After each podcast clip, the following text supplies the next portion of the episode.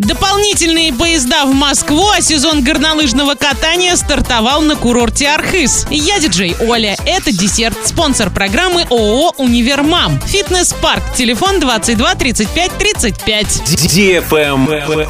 News. Перед Новым годом, то есть в конце декабря и в длинные январские выходные, из Орска и Оренбурга в Москву и обратно пустят дополнительные поезда. С расписанием можно ознакомиться на сайте урал56.ру для лиц старше 16 16 лет. Доступна услуга перевозки домашних животных без сопровождения владельцами. Предусмотрено багажное купе. Все составы поездов проходят обязательную санобработку дезинфицирующими средствами и оснащены спецустановками обеззараживания воздуха ультрафиолетовыми бактерицидными лампами. Также в поездах есть бесконтактные термометры для замера температуры пассажиров не менее двух раз в сутки. Travel Guide. На курорте Архыз в Карачаево-Черкесии начался сезон горнолыжного катания. Он стал восьмым по счету. Курорт, который позиционирует себя как место для семейного отдыха, работает при соблюдении строгих против коронавирусных мер, дезинфекция и масочный режим. Сейчас на курорте работают канатные дороги Млечный Путь и Спутник. Для горнолыжников действует промо-тариф. Кабинки могут перевозить по 8 человек, которые должны быть в средствах защиты органов дыхания, масках, бафах или балаклавах.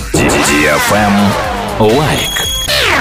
Российский сервис бронирования жилья для отдыха выявил 6 самых выгодных по ценам постновогодних направлений 2021 года. Для формирования рейтинга было исследовано 720 броней с датой заезда с 11 по 20 января. В список вошли Углич, Банная, Алушта, Калуга, Севастополь и Сочи. Так как на новогодних каникулах ожидается ажиотаж и будет сложно соблюдать социальную дистанцию, многие туристы уже бронируют жилье с 11 по 20 января. А с 9 января цены гораздо ниже, чем в празднике. Можно найти вариант размещения на 30-50% дешевле. Услуги, которые чаще всего запрашивают на эти даты, это высокоскоростной Wi-Fi, баня и сауна, мангал и собственная кухня. Многие будут совмещать удаленную работу с отдыхом. На этом все. Напоминаю тебе спонсор программы «Фитнес Парк».